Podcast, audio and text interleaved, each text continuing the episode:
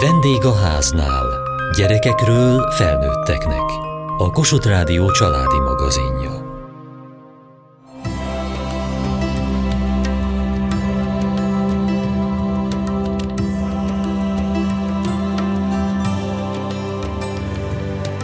Azt játsszuk, hogy bármennyit kibírunk bezárva, őszinte szeretetben, ami igaz is, csak én már nagyon mennék valahova. Bár most éppen nem hordunk maszkot, és utazni is könnyebben lehet, a Covid vírus még most is velünk van. Arról, hogy hogyan vészelte át egy kisgyerekes család a lezárások időszakát, az összezártságot és a minden megváltozott helyzetet, Jakabovics Tibor írt mesekönyvet, szerintem ez az egész címmel. Egy cserfes óvodás kislány szemszögéből.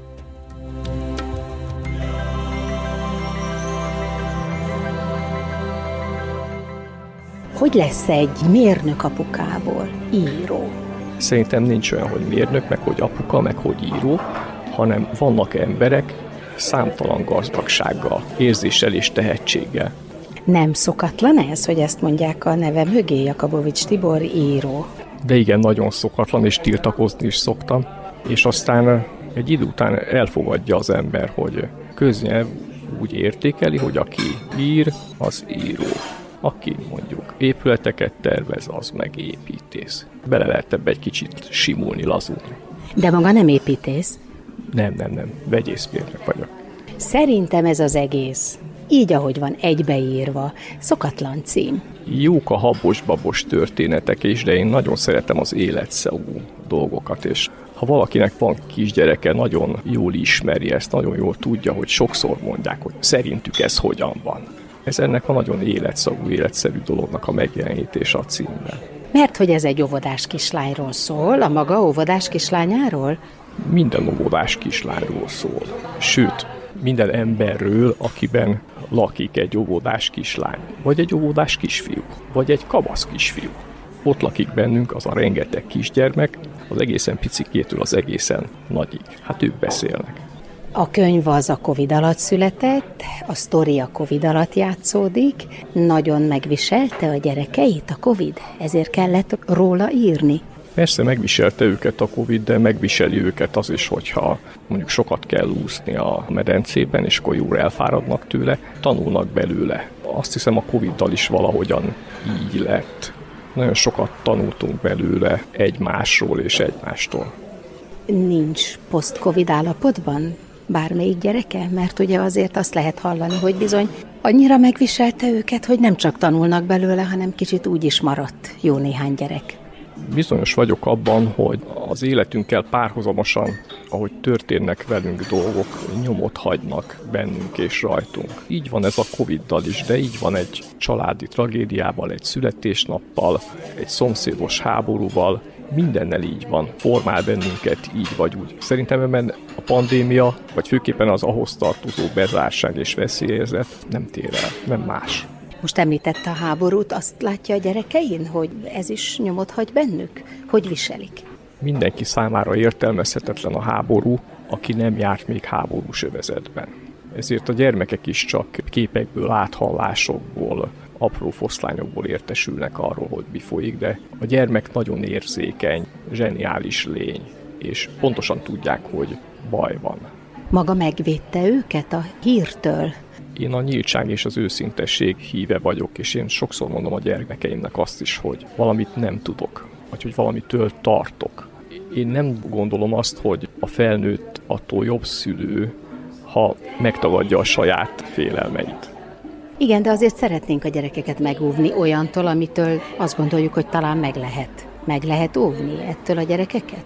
Nagyon gazdagon áthálózott információs társadalomban élünk, és nem hiszem, hogy az a helyes út, ha megpróbáljuk őket elzárni adatoktól, mert úgyis eljut hozzájuk. Én azt hiszem, hogy a legjobb, amit tehetünk, ha tanítjuk őket, kontextusba helyezzük az információt, elmagyarázzuk nekik, hogy mi az ha tartani kell, mitől kell tartani és miért én a képzés, az oktatás síve vagyok. Ebből is lesz majd könyv, ebből a háborús helyzetből? Minden helyzetből könyv lesz, amit érdekesnek találok, és a háborút, mint az emberiség tartozékát és egyben véghetetlen szégyenét szerintem meg kell írni.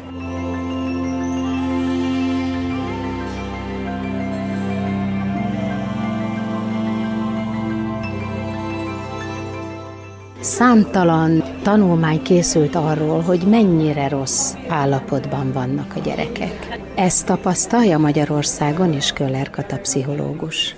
Nagyon ezt igen, és szerintem még nagyon sok részét nem is látjuk, hogy milyen hatása van hosszú távon. Ami nagyon szembetűnő, az a kamaszoknak a lelki állapota, hogy ez a biztonságérzet, a kontroll elvesztése, a közösségi lét, ami alapszükségletük lett volna, az hogy hat rájuk, és hogy mennyire nehezen tudják visszakapni azt a biztonságot, ami ott széttört. De kicsi gyerekeknél is nagyon sokaknál érzékelem, hogy ez az alapvető biztonságnak a megrezdülése, hogy valami nagyon másképp történik, nagyon hosszan, sokáig, és van egy ilyen lebegő szorongás, hogy mi is lesz, mikor fog visszaállni valami normalitás, az nagyon sokakat alapjába elbizonytalanított. Valami veszélyérzet került be a mindennapokba, amivel addig nem nagyon találkoztak a családok, ha csak nem volt valami konkrét családi veszélyhelyzet vagy trauma. Hogy jelenik ez meg egy kicsi gyereknél, hiszen nem fogja mondani, hogy anya, én szorongok, anya, én bizonytalan vagyok, hiszen ezeket a fogalmakat nem tudja. Milyen jelekből lehet tapasztalni azt, hogy a gyerek most nem rossz, vagy nem fáradt, vagy nem neveletlen, hanem post-covidban van. Nagyon nehéz elhatárolni, hogy ez az, sőt, hát szinte lehetetlen, mert az éppen pillanatnyi élethelyzet az mindent befolyásol főleg egy szülő, aki folyamatában látja a gyerekét, és mindig változik, és mindig valami új dolog történik, vagy új tünetet hoz, vagy új dolog változik meg benne, ott azt észlelni, hogy ez vajon összefügge azzal, amit akkor megélt, hát ez szinte szülőként lehetetlenség, de még szakemberként is. A szakemberek ugye azt mondják, hogy a pszichiátrián 30%-kal megnövekedett a gyerekek aránya, a szakszolgálatokban ugyanez az arány, szinte már elláthatatlanul sok a gyerek. Milyen következménye van annak, hogyha itt tömegesen ellátatlanul maradnak gyerekek? Hát remélem, hogy nem ez lehetőség áll fenn, hogy ők mind ellátatlanok maradnak, illetve hogy valahogy nincs egy öngyógyító folyamat. Nagyon reménykedem benne, hogy van. Tehát akkor lehet abba bízni, hogy néhányan önmagukat meg tudják gyógyítani. Ilyen öngyógyító segítás lehet az, hogyha elolvasnak egy könyvet, ami erről szól? Abszolút segíthet. Az biztos, hogy nem egyedül ez fog segíteni. De hogy elkezdődjön egy feldolgozás, hogy lehessen erről beszélni, erről az élményről, hogy ez megosztható legyen, vissza lehessen tekinteni, lehessen róla nevetni, fájlalni, ami történt, a veszteségekről beszélni, értelmezni, hogy miért voltunk ott feszültebbek, mi volt ott nehéz nekünk, miért volt szükség erre, arra, mitől féltettük a nagymamát.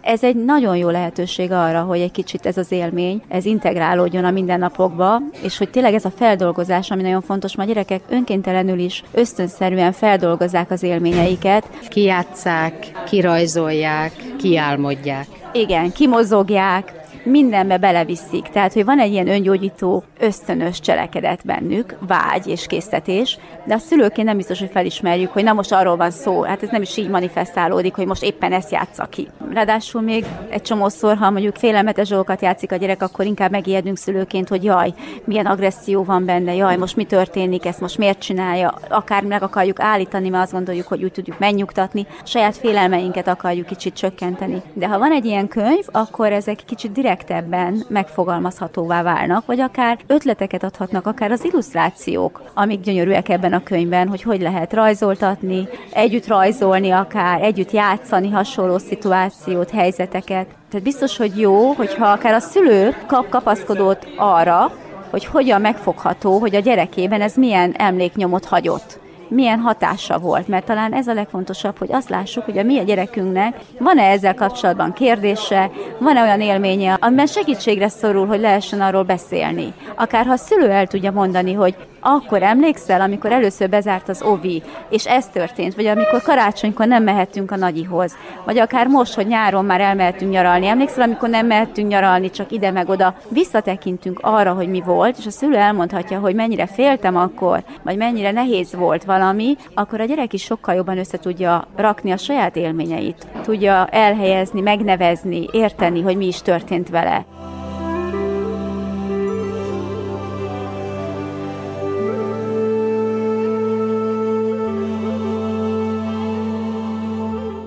Önök miért fordultak a pedagógiai szakszolgálathoz? Én a lányom miatt fordultam hozzájuk, illetve nem is én, mert hogy a lányom maga megfogalmazta, hogy segítségre van szüksége. És így fordultunk először mentálhigiéni és szakemberhez, aztán pszichológushoz. Ő mennyi idős? 17 éves. Neki is szorongásos problémái vannak, régebben kezdődtek, tehát hogy ez nem új keletű, de rosszabbodtak, tehát lehetett érezni, hogy ehhez valóban segítségre van szükségünk, ezt nem tudjuk itthon pusztán szeretettel megoldani, tehát ez már szakembert kíván. Mi az, amit ő érzékelt, hogy ő szólt? Voltak konkrétan pánikrohamai, amiket nem nagyon lehet eltéveszteni, de ezen felül is, amikor egész egyszerűen azt érezte, hogy rosszul érzi magát bizonyos szituációkban. Az én lányom nagyon nagyon szeret megfelelni. Sok mindent csinál, és amit csinál, ezt mindig megpróbálja a legjobban, ami nyilván iszonyú teher, és akkor ez kelt benne egy olyan. Én azt gondolom, nyilván nem vagyok szakember, de én azt gondolom, hogy ezt kell benne olyan feszültséget, ami aztán pánikrohamokig is eljut. Viszont szerintem ő azt, hogy nem kellett sok ember között lennie, mert ő azt egy picit nehezen viseli, aztán még élvezte is. Amikor vissza kellett menni az iskolába, ugye sok időt töltött, kvázi szeparáltan, és akinek van gond, legalábbis én azt gondolom, hogy akinek van gondja egyébként a tömeggel, az, hogyha sokáig nem kell oda menni, tehát kvázi nincsen trenírozva rá, amikor vissza kellett menni, ez hirtelen neki sok lett, hogy túl nagy a zaj, sokan vannak körülötte, nehezen tudja kezelni, Ugye volt egy idő, amikor kvázi kibeugráltunk belőle, tehát ugye megint elkezdődött a jelenléti oktatás, megint lezárták.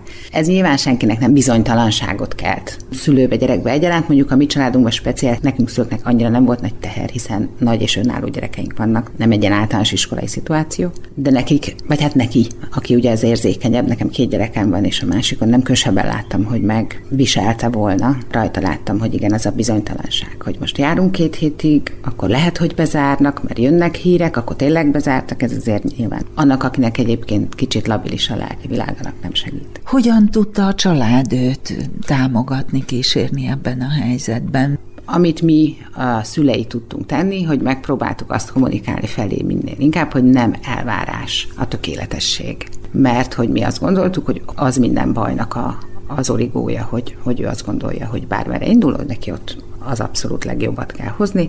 Ez használt? Nem, vagy hát nem sokat. Igen, mert hogy én azt gondolom, hogy ő ezeket magával szemben támasztja. Nyilván, hogyha erre még kívülről rá is erősítenénk, az rontana. Hogy javított-e az, hogy mi megpróbáltuk ezt egy kicsit szelídíteni? Hát nem tudom. És önök mit érzékelnek az ő helyzetéből, az ő állapotából? Milyennek látják? Rajta néha lehet látni, hogy vannak szituációk, amiben nagyon kényelmetlenül érzi magát. Mondjuk szerencsére ő ezeket meg tudja fogalmazni, és tud szólni, hogy ezt vagy azt nem szeretné, mert neki ez így nagyon rossz. Abban nyilván nem erőltetjük bele.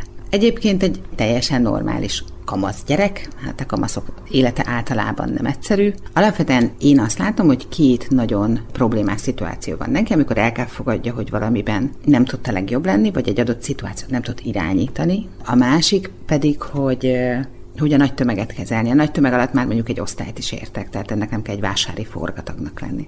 De hogy oda minden nap be kell menni? Minden nap be kell menni, így van. És egyébként, amióta rendszeres az iskolába járás, azóta a probléma nyilván nem szűnik meg, de minthogyha edződne hozzá, tehát hogy jobban viseli, mint amikor elkezdődött a visszajárás, vagy pláne amikor ugye hullámzott, és hol ott voltak, hol nem. Megtanult elvonulni, tehát hogy nyilván vannak erre neki saját kiépített stratégiái, hogy hogyan lehet sok ember között is egy picit egyedül lenni, hogyha úgy érzi, hogy arra van szüksége. Legjobb stratégia bedugja a fülét, zenét hallgat, és mintha ott se lenne, ami azt gondolom, hogy ez segít neki, hogy bár tömeg van, de mégis egyedül érzi magát tőle, akkor ez egy teljesen rendben lévő, és ezt tudja csinálni. Tehát talál magának arra úgy tűnik megoldást, hogy azért ez kezelhető probléma legyen. Nem komfortos, de kezelhető.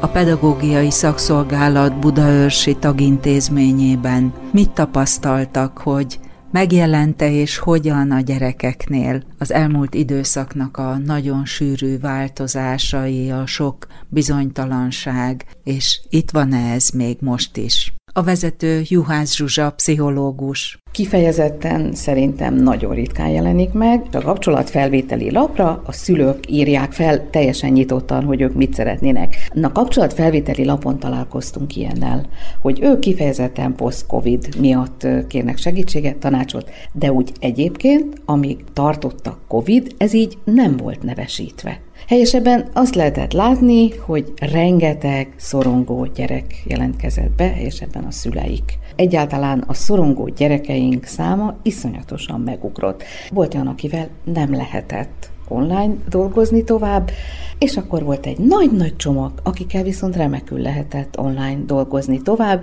Azt gondolom, hogy külön nehézséget jelent azért a korosztály.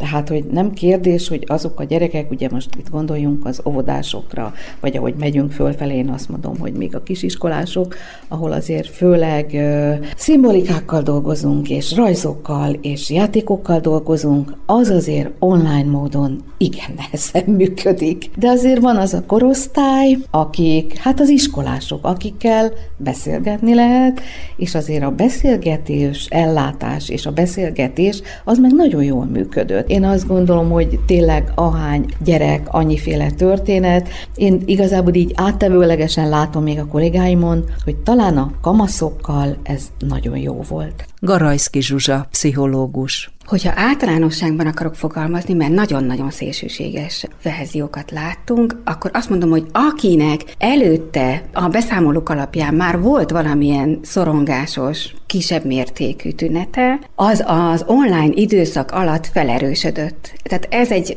általánosság, amit azért én a tapasztalatok alapján ki tudnék mondani, illetve azzal is sokszor találkoztam, főleg a kamaszoknál, több ilyen esetem volt, amikor az online időszak alatt mondjuk jobban lett, vagy neki jót tett az, hogy ő a saját ritmusa szerint működhetett, magának osztotta be, hogy ki, mikor kit lát, és utána, amikor visszakerült megint a tömegbe, az iskolai nyüzsgésbe, akkor erősödtek föl a tünetei jobban. És többen beszámolnak róla, aki eljut hozzánk, nyilván az csak egy töredéke ezeknek az érintett gyerekeknek, hogy több ilyen gyereket lát maga körül az iskolában vagy az osztályban. Tehát, hogy ezzel ő nincs egyedül, csak éppen ő jut el hozzánk. És akkor itt az esetekben, amikor már elkezdtek velük dolgozni, szóba került ez, vagy ők nem is tudták, de önök látták, hogy itt bizony ez az elmúlt időszak bizonytalansága, megváltozott élethelyzetek, amit mindannyian átéltünk, ez ott van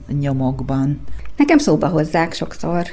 Igen, tehát a középiskolások abszolút tisztában vannak azzal, hogy ez az időszak nagyon más volt, őket gyakorlatilag két év érinti, majdnem, és hogy az nagyon másképp működött, mint az előtte, meg az utána lévő időszak, és ugye a bizonytalanság, ahogy mondtuk is, az még megmaradt, tehát nem tudjuk, hogy pontosan mi lesz. És az is még nyomasztó mértékű, de ez, hogy vagy fölerősödött valamilyen negatív tünet, szorongás, vagy depresszió, vagy kényszeres magatartás abban az időszakban, amíg online voltak, illetve a családon belüli konfliktusok erősödtek meg, vagy az önképében történtek olyan negatív elváltozások, amikkel nem tudott igazán jól dolgozni, illetve az, hogy az utána visszakerülésben volt akkora váltás újra nagyon sok gyereknek, amit nem tudott igazán kezelni mindenképp sokkal jobban kell figyelni rájuk. Tehát, hogy több figyelemmel beszélgetni kell. Tehát én mindig azt mondom, hogy ha úgy kialakult 10-12 éves korig, hogy ők beszélgetni tudnak egymással, akkor ennek a kapcsolatnak meg kell maradni bármilyen kamaszkori lázadás esetén, de beszélgessen vele. Mi foglalkoztatja, hogy érzi magát, hogy van. Tehát én, én inkább azt gondolom, hogy sokkal-sokkal több figyelem kell. Tehát nyilván lehetnek jelek, lehet akár étkezési jel, vagy egyáltalán viselkedésbeli dolog, ha valami olyat lát, hogy egyszer csak megváltozott. De akár ilyen, hogy ingerlékenyebb, hogy, hogy hirtelen felkapja a vizet, akkor ezeket mind-mind-mind egy kicsit, ha elkezd elkezdünk erről beszélni, hogy most mi a baj, vagy mi történt, akkor azért ebből egy csomó jön, és hát nyilván nagyon sok múlik azon, hogy a kamasz hogy fogalmazza meg a nehézségeit.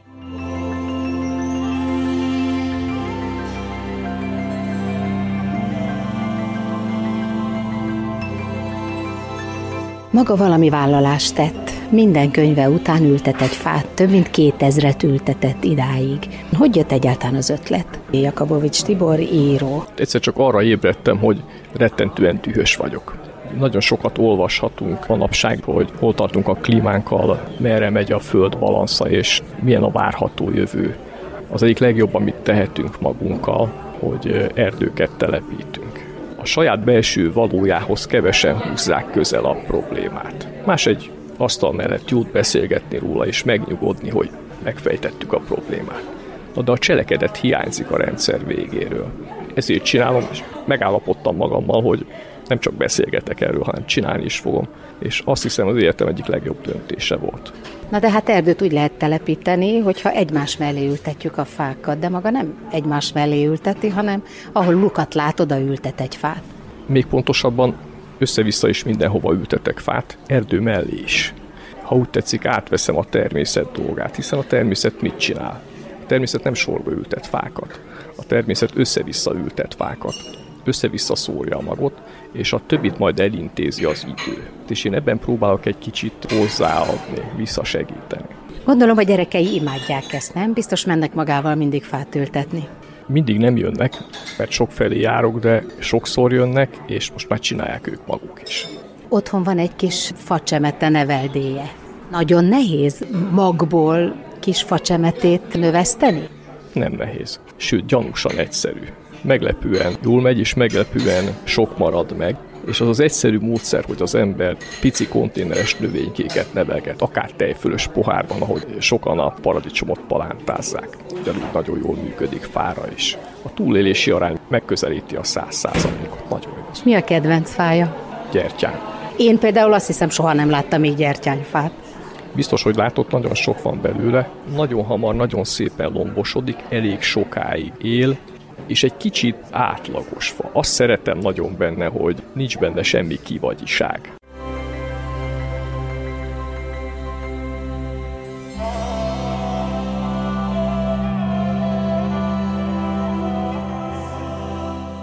Mai adásunkban mesevírus mesekönyvről és a gyerekek lelki változásairól hallhattak, ahogy a felnőttek látták. Kövessék műsorunkat podcaston, vagy keressék adásainkat a mediaclick.hu internetes oldalon. Várjuk leveleiket a vendégháznál kukac mtva.hu e-mail címen. Műsorunk témáiról a Kossuth Rádió Facebook oldalán is olvashatnak. Elhangzott a vendégháznál. A riporter Mohácsi Edit, a szerkesztő riporter Szendrei Edit, a gyártásvezető Mali Andrea, a felelős szerkesztő Hegyesi Gabriella.